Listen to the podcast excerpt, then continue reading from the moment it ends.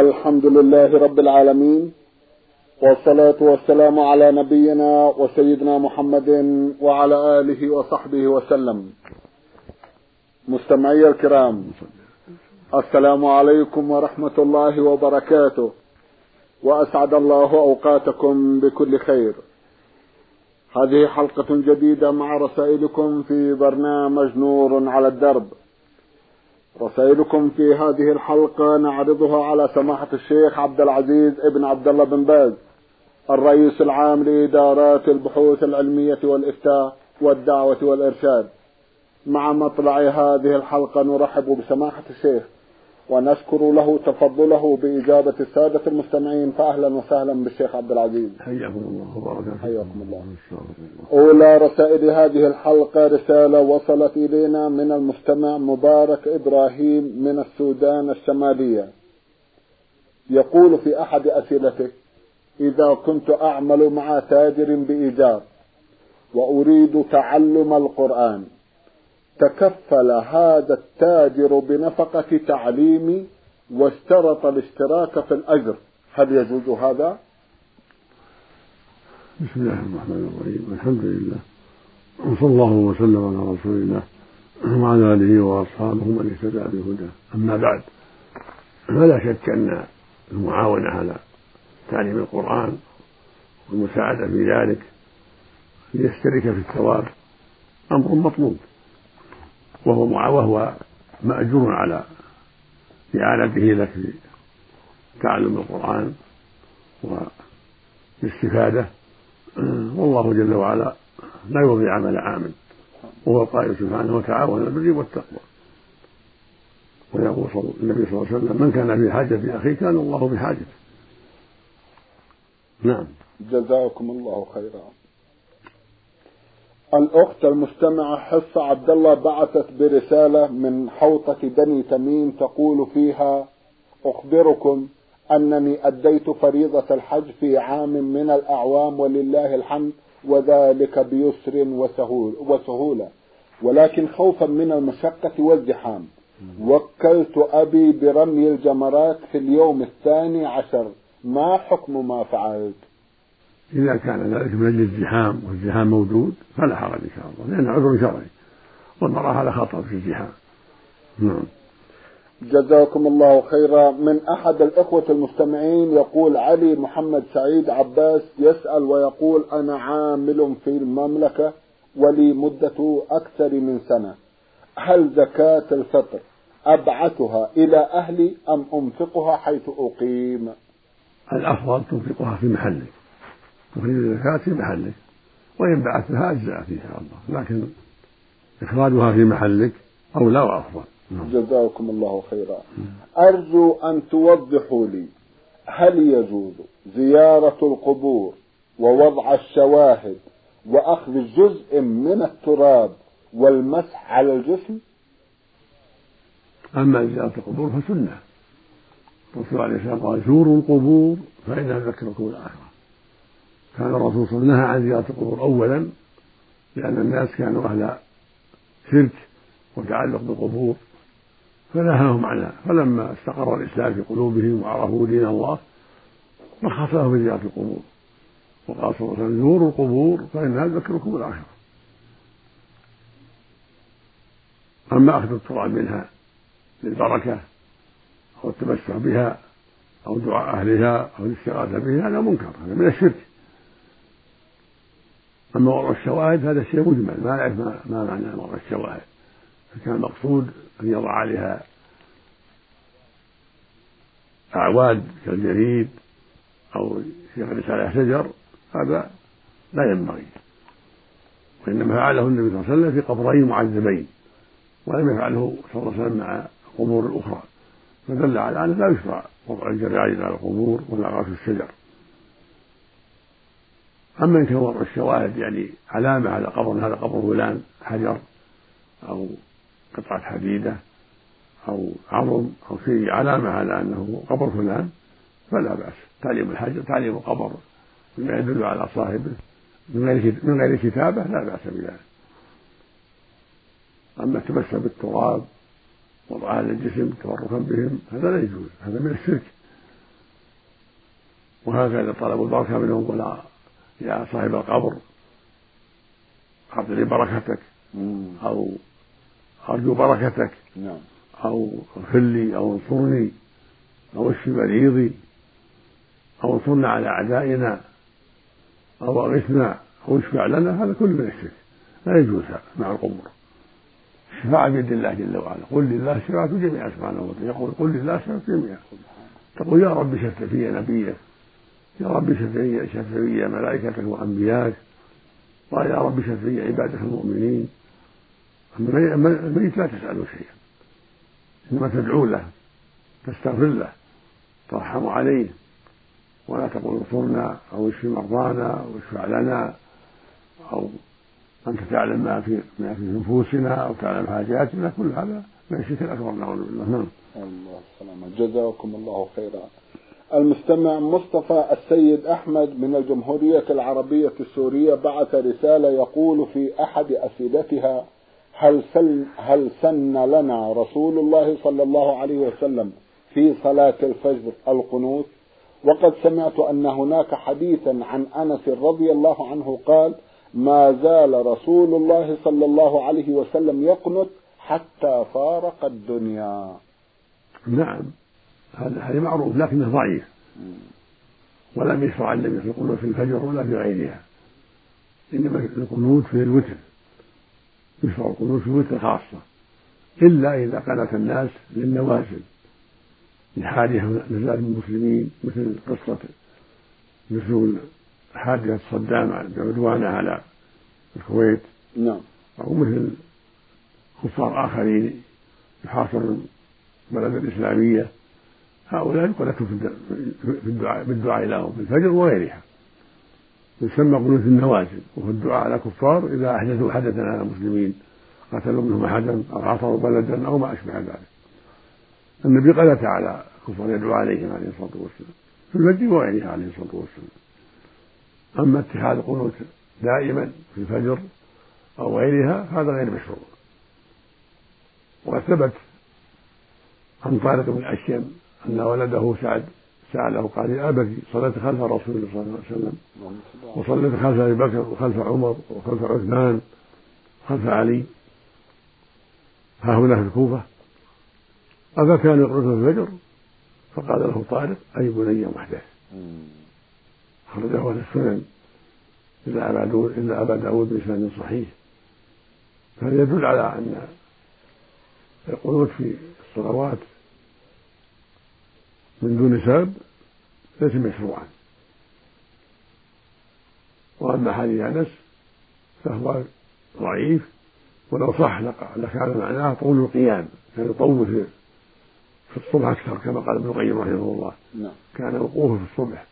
في ركعتين القراءة في بعد الركوع كان أطول من غيره في الذكر الذي بعد الركوع. لا لا لا لا, لا على سبيل القنوت فكان يمد في ذلك لأن السنة في الفجر أن تكون أطول من بقية الصلوات نعم لو صح. لو صح. جزاكم الله خيرا. يسأل ويقول هل يجوز للمرأة المسلمة أن تحف الحواجب؟ لا يجوز هذا لا يجوز. النبي صلى الله عليه وسلم لعن النامصة والمتنمصة والنمص أخذ أخذ الحواجب وأخذ شعر الوجه. لكن لو كان في الوجه شعر زايد كاللحية أو الشارب نعم. فلا فلا حرج في أخذ ذلك لأن هذا يشوه الخلقة ويضر المرأة. أما الشيء المعتاد في الوجه أو الحاجبين فليس لها أخذ ذلك. بل هذا من النوس المحرم. جزاكم الله خيرا. هل يجوز للمرأة أن تتزين بالمساحيق التجميلية لزوجها؟ لا لا في هذا بأس. الحمد لله. إذا كان السحيق لا تضرها. بل تجملها ولا تضرها. لا بأس جزاكم الله خيرا. من المستمع يحيى سعيد المدني من مكة المكرمة رسالة ضمنها بعض الأسئلة. نعم. يقول في أحدها قرأت حديثا عن فضل سورة ياسين. يقول قال رسول الله صلى الله عليه وسلم من قرأها في صدر النهار وقي مما بين يدي حاجته. لا أدري ربما أخطأ أخانا في كلها حاجة ضعيفة كلها حاجة ضعيفة. كل الأحاديث الواردة. نعم فيها سنة ضعيفة. أيوة. أمثلها وأقربها إلى الصحة حديث قراءته عند المريض عند المحتضر نعم. اقرأوا على موتاكم ياسين وقد ضعفه جماعة أيضا. نعم. جزاكم الله نعم. خيرا. لعله يقول من قرأها في صدر النهار وقدمها بين يدي حاجته قضيت. ليس بصحيح. ليس بصحيح. نعم. آه، ما هو صدر النهار كما يسأل؟ ما قبل الزوال فصل النهار. ما قبل ما الزواج قبل الزوال وقال صدر النهار. نعم. جزاكم الله خيرا. يسأل عن تفسير قوله تعالى وله الأسماء الحسنى فادعوه بها. يقول الله سبحانه ولله الأسماء الحسنى فادعوه بها. من الرحمن الرحيم السميع البصير القدير القوي الحكيم وغيرها من أسماء الله المذكورة في القرآن وفي السنة الصحيحة. يدعى بها. تقول يا رحمن يا رحيم اغفر لي وارحمني يا سميع يا بصير. الطف بي يا جواد يا كريم يا حي يا قيوم يا ذا الجلال والإكرام ارحمني. إلى غير هذا هذا معناه نعم. جزاكم الله خيرا. من الأخت المستمعة أمل عبد العاطي من الرياض رسالة وضمنتها جمعا من وضمنتها جمعا من الأسئلة في أحدها تقول هل يجوز الكلام أثناء الأذان أو بعد الأذان؟ نعم يجوز في الأذان وبعد الأذان لا بأس. الحمد لله. لكن السنة الإنصات للمؤذن وإجابته. وإذا تكلم مع ذلك في حاجة من الحاجات فلا حرج في ذلك يجيب المؤذن. نعم. وإذا رد السلام أو شمت عاطس أو طلب حاجة فلا حرج في ذلك الحمد لله. خيرا. هل يجوز الدعاء بالدنيا قبل الآخرة؟ لا لا فيه بأس. لكن السنة البدء بالدين لأنها أهم. تقول اللهم أصلح لي أمر ديني قبل الدنيا مثل ما في الحديث الصحيح. طيب. قال اللهم أصلح لي أمر ديني الذي هو عصمة أمري وأصلح الدنيا التي فيها معاشي وأصلح الآخرة التي فيها معادي فالبدء بالأهم في أمر دينك ودنياك أولى. ولو بدأ بالدنيا ما يضر لو قال اللهم يسر لي رزقا حلالا أو اللهم يسر لي وظيفة مناسبة طيبة أو واغفر لي وارحمني ما يضر جزاكم الله خيرا. ما معنى تمجيد الله؟ تمجيد الله معنى التكثير تكثير الثناء عليه. أنت الرحيم وأنت الرحمن وأنت الجواد وأنت الكريم وأنت المحسن وأنت صاحب الخيرات أنت الذي أحسنت إلى العباد أنت المرجو لكل كرب ولكل شدة. بيدك الخير ولك ولك التصرف في الأمر كله يثني عليه كثيرا. هذا التمجيد نعم. توسع في الثناء على الله سبحانه وتعالى. نعم. جزاكم الله خيرا. نعم. تقول قرأت أن الرسول صلى الله عليه وسلم كان يتعوذ من الجن وضلع الدين وغلبة الرجال فما معنى ذلك؟ اللهم إني الحديث الصحيح اللهم إن الهم والحزن والعجز والكسل والجبن والبخل مو بالجن الجبن. والبخل ومن غلبة الدين وقهر الرجال. هذا الحديث الصحيح. نعم. الجبن بدل الجن. اللهم إن من الهم والحزن والعجز والكسل والجذام والجبن والبخل. وأعوذ بك من المأثم والمغرم من غلبة الدين وقهر الرجال. وإذا استعاذ من الجن كذلك. من أسد وأسود وحية وعقرب اللهم من شر الجن نعم. بشر الدواب بشر الإنس والجن كله طيب. نعم. جزاكم الله خيرا. نعم. غلبة الرجال؟ قهرهم. قهرهم. قهرهم نعم. جزاكم الله خيرا. قال الرسول صلى الله عليه وسلم في معنى الحديث ويل لمن كذب ليضحك القوم ثم ويل له ثم ويل له. ما رأي سماحتكم في بعض الناس الذين يجعلون مجالسهم النكت؟ هذا فيه ذكر الكذب يقول النبي صلى الله عليه وسلم ويل يحدث فيكذب يضحك به القوم إذا كانت النكتة فيها كذب ما يجوز. أما إذا كانت النكتة ما فيها كذب ما تسمى كذب ما تدخل في هذا. اللهم جزاكم الله خيرا. إذا صلى الإنسان ولم يتذكر ما قرأ في الركعة الأولى أو الثانية فما حكم صلاته؟ إذا كان ذلك بعد النهاية أو بعد فراغه منها لا يضره. نعم. إنما إذا كان في أثنائها شك قرأ الحمد أو ما قرأ الحمد يعيدها. إلا إذا كان عنده وسواس يتركها. يبني على ظنه أنه قرأها والحمد لله. أما إذا كان لا يعرض له ذلك هل حرم الشيء عارض توقف. هل قرأ الفاتحة وما قرأها؟ يقرأها. أما بعد ما فرغ منها طرأ عليه الشك لا, لا يلتفت إليه. هذا من الوساوس نعم. جزاكم الله خيرا. من أحد الإخوة المستمعين هو أحمد محمد عوض من الرياض يقول أنا مقيم في مدينة الرياض. هل يجوز لي زيارة أحد الأقارب في جدة؟ ثم الإحرام من جدة كأهلها بنية أداء العمرة مع العلم بأن سبب سفري كان لأداء العمرة وزيارة هذا القريب في وقت واحد. ولقد سافرت بالطائرة مباشرة إلى جدة. أفيدونا جزاكم الله خيرا. يقول أنا مقيم بمدينة الرياض هل يجوز لي زيارة أحد الأقارب في جدة؟ ثم الإحرام من جدة كأهلها بنية أداء العمرة. مع العلم بأن سبب سفري كان لأداء العمرة وزيارة هذا القريب في وقت واحد. ولقد سافرت بالطائرة مباشرة إلى جدة. ما دمت تقصد العمرة والزيارة جميعا من نفس بلدك. فالواجب عليك أن تحرم من الميقات. أما إذا كنت ما قصدت إلا الزيارة ثم بدا لك أن تعتمد تحرم من جدة هذا. أما ما دمت قد عزمت على العمرة مع زيارة من بلد من بلدك فعليك أن تحرم من الميقات لقوله صلى الله عليه وسلم لما وقت المواقيت هن لهن ولمن أتى عليهن من غير أهلهن ممن أراد الحج والعمرة. وهذا محل إجماع بين أهل العلم ليس في خلاف الحمد لله. نعم. الحمد لله. جزاكم الله خيرا.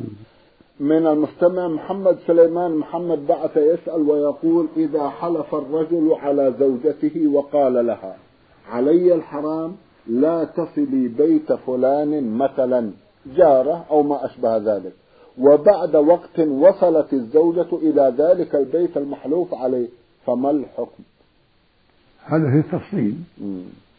كان مقصوده تحريمها إذا فعلت ذلك فعليه كفارة الظهار في أصح أقوال أهل العلم. وهي عيد رقبة فإن عجز صام صام متتابعين فإن عجز أطعم ستين مسكينا ثلاثين صاعا لكل مسكين نصف صاع من قوت البلد قبل أن يمسها. أما كان المراد منعها وتحديدها وتخويف وتهديدها هذا عليه كفارة يمين إذا خالفته. لا يلزمه كفارة الظهار ولكن كفارة اليمين لأن في حكم اليمين وهي إطعام عشرة مساكين أو كسوتهم أو عتق رقبة فإن عجز صام ثلاثة أيام. إذا كان مقصود من هذا التحريم تخويفها وتحديثها مثل قال عليها الحرام ما تكلمي فلان عليها الحرام ما تعشي عند فلان عليها الحرام عليها الحرام ما تحضر عند فلان قصد منعها هكذا إذا قال عليه حرام ما ينزل على فلان إذا كان مقصود التهديد والتخويف والتحذير وليس المقصود. تحريمها عليه إن فعلت فإنه يكون فيه كفارة اليمين. نعم. جزاكم الله خيرا. يقول لي جار في السكن وأنا لا أقطع زيارته إنما هو لم يزرني إطلاقا. فكيف توجهونني؟ أنت قد فعلت المعروف قد فعلت الخير وأحسنت والحمد لله. وإذا دعوته أنت للزيارة تحببت إليه يحصل التزاور طيب. التزاور بين الإخوان طيب. وإذا فعلت أنت الزيارة ولم يزره فزت بالأجر. نعم. جزاكم الله خيرا. إذا كانت الزيارة فيها مصلحة. نعم. ودين وخير. أما إذا كانت الزيارة ترتب عليها شر حضور منكرات هذا لا يجوز لك. أما إذا كانت زيارة لله وفي الله محبة وموانسة ولا فيها منكر فأنت تفوز بالأجر. جزاكم الله خيرا نعم. من المستمع عين ميم من مدينة الطائف رسالة وضمنها بعضا من الأسئلة في أحدها يقول عند موت المسلم تنتزع الروح فأين تذهب روح المؤمن ترفع إلى الجنة ثم ترد إلى ترفع إلى الله سبحانه وتعالى ثم ترد إلى جسدها للسؤال ثم بعد ذلك جاء الحديث أنها تكون في الجنة طائر يعلق في الجنة روح المؤمن. ويردها الله إلى جسدها إذا شاء سبحانه وتعالى. أما روح الكافر فتغلق عنها أبواب السماء وتطرح طرحا إلى الأرض وترجع إلى جسدها للسؤال وتعد في قبرها مع مع الجسد نسأل الله العافية. أما روح المؤمن فإنها تنعم في الجنة وترجع إلى جسدها إذا شاء الله وترجع إليه أول ما يوضع في القبر حتى يسأل. كما جاء في ذلك الحديث الصحيح رسول الله عليه الصلاة والسلام. والمؤمن إذا خرج روحه يخرج منها كأطيب ريح الله أكبر. يحسه الملائكة ويقول ما هذه الروح الطيبة. ثم تفتح لها أبواب السماء حتى تصل إلى الله. فيقول الله لها ردوا إلى عبدي فإني منها خرجت وفيها أعيدهم. تعاد إلى روح إلى الجسد يسأل. ثم جاءت الأحاديث بأن هذه الروح تكون في الجنة. يصير طائر صفة طائر تعلق في في أسفل الجنة. وأرواح الشهداء في أجواف غير الخضر. أما روح المؤمنين فهي نفسها تكون طائر كما روى ذلك أحمد وغيره بإسناد صحيح. نعم. عن كعب بن مالك رضي الله تعالى عن النبي صلى الله عليه وسلم. نعم. جزاكم الله خيرا. يقول أنا شاب. وأقرأ القرآن الكريم لكني لا أجيد القراءة التامة ولا التجويد. هل لي أن أتابع أحد القراء في الأشرطة وأصحح قراءتي عليه؟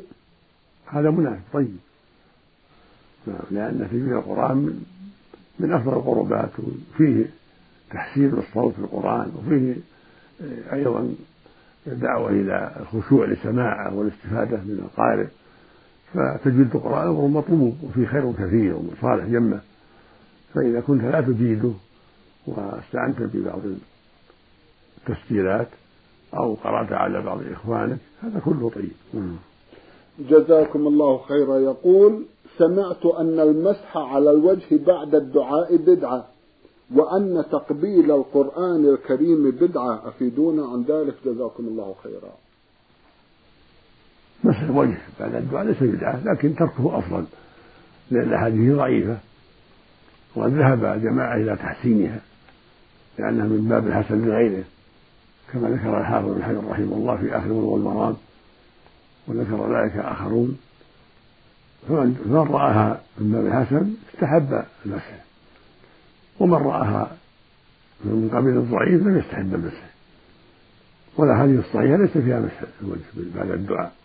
الحديث المعروف في الصحيحين أو في أحدهما في الأحاديث الصحيحة ليس فيها مسح إنما فيها الدعاء. فمن مسح فلا حرج ومن تركه هو أفضل لأن الأحاديث التي في المسح بعد الدعاء مثل ما تقدم ضعيفة. ولكن من مسح فلا حرج ولا ينكر عليه ولا يقال بدعة. في السؤال الثاني يقول تقبيل المصحف. كذلك تقبيل المصحف لا حرج فيه. الحمد لله. ولا يسمى بدعة ما شاء الله. يعني من باب تعظيم القرآن ومن باب محبته. نعم. وقد روي عن عكرمة بن أبي رضي الله عنه كان يقبله ويقول هذا كلام ربي. الله أكبر. لكن ما هو مشروع تركه أفضل. تركه أفضل. نعم. إنما لو قبل لا حرج. الحمد لله. جزاكم الله خيرا. من أختنا في الإسلام خا واو خا رسالة وضمنتها بعض الأسئلة. تقول في أحدها قرأت في كتاب الأذكار للنووي. قرأت في كتاب الأذكار للنووي أن الإصرار في القراءة والأذكار المشروعة في الصلاة لا بد فيه من أن يسمع الإنسان نفسه فإن لم يسمعها لم تصح قراءته ولا ذكره. فهل تعتبر صلاتي غير صحيحة؟ لأنني عندما أقرأ في الصلاة السرية أحرك شفتي دون صوت؟ وذلك لجهلي جزاكم الله خيرا. لا بد من تحريك اللسان. لا بد من صوت. ولا ما يسمى قارئ. ما كان في قلبه فقط ما يسمى قارئ. لا بد من شيء. عند القراءة والذكر حتى يسمى ذاكرا ويسمى قارئا. ولا يكون ذلك إلا باللسان. فالماء لابد من كون يشبع نفسه إلا إذا كان به صمم فهو معذور. نعم. يعمل ما يقرأ حسب اجتهاده الذي يرون أنه حصل به المقصود والحمد لله. ولكن كونه ينوي بقلبه ويفهم بقلبه ولا يتكلم بلسانه ما يسمى قارئ ولا يسمى داعي ولا يسمى ذاكر هذا ذكر بالقلب حسب ذكر القلب. لكن المأمور في الصلاة أن تقرأ كما أمرك الرسول صلى الله عليه وسلم تقرأ. وكذلك المأمور في الدعاء أن تدعو ولا تسمى داعيا ولا قارئا إلا إذا تلفظ. نعم. جزاكم الله خيرا. الذي يذكر الله بقلبه هل يعتبر ذاكرا سمعت نعم ذكر قلب. ذكر قلب. نعم. وذكر القلب مشروع. لأن ذكر أنواع ثلاثة. مم. ذكر القلب نعم. وذكر اللسان وذكر العمل. الله. فإذا ذكر الله بقلب خوف وتعظيم تذكر عظمته وخوفه نعم. ورجاءه والشوق إليه سبحانه وتعالى ومحبته ذكر بالقلب. وذكر اللسان سبحان الله والحمد لله ولا إله إلا الله والله أكبر والحمد لله. وذكر العمل كونه يصلي كونه يصوم يتصدق يرجو ثواب الله هذا يكون بالعمل مع القلب. جزاكم الله خيرا. ما هو مقدار نصاب النقود؟ الذهب عشرون مثقالا. ومقدارها بالغرام اثنان وتسعون غرام ومقدار النصاب في الناحية السعودية أحد عشر جنيها وثلاث تسبع وثلاث تسبع جنيه ولا بأس بالتعبير بنصف أحد عشر ونصف لأن الفرق يسير بين النصف وبين ثلاثة أسباع. فهذا هو النصاب أحد عشر جنيه ونصف لأنه أوضح في الحساب للعامة نصف. هذا هو النصاب بالجنيه هو عشرون مثقالا وبالغرام اثنان وتسعون غراما. أما الفضة فإن نصابها مئة وأربعون مثقالا. وبالدراهم السعودية ستة وخمسون ريال فضة. ستة وخمسون ريال فضة.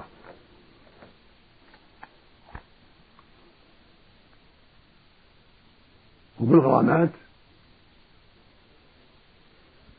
مثل نصاب الفضة مثل نصاب الذهب سبع مرات. لأنها 140 مثقال. 140 مثقال 644 غرام نعم. 644 غرام. هي ضرب من سبعة ضرب سبعة في عشرين. نعم. نعم. ستمية وأربعة وأربعون مثقالا غراما.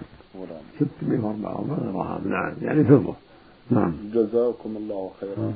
أخيرا تسأل أختنا وتقول إني نذرت أن أصوم شهرا. فهل يجوز لي أن أصومه أياما متفرقة؟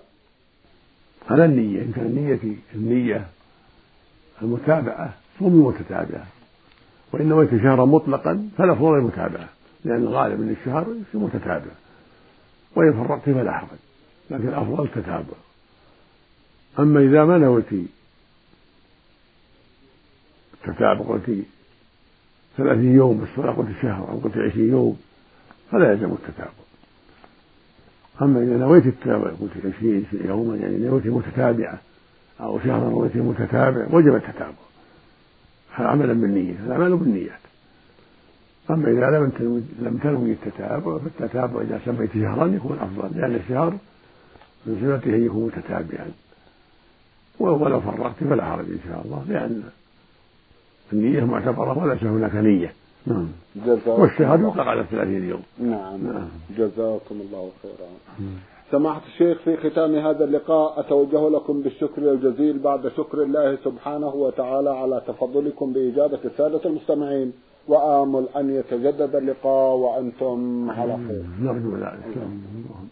مستمعي الكرام كان لقاؤنا في هذه الحلقة مع سماحة الشيخ عبد العزيز ابن عبد الله بن باز. الرئيس العام لإدارات البحوث العلمية والإفتاء والدعوة والإرشاد. شكرا لسماحته. وأنتم يا مستمعي الكرام شكرا لحسن متابعتكم. وإلى الملتقى. وسلام الله عليكم ورحمته وبركاته.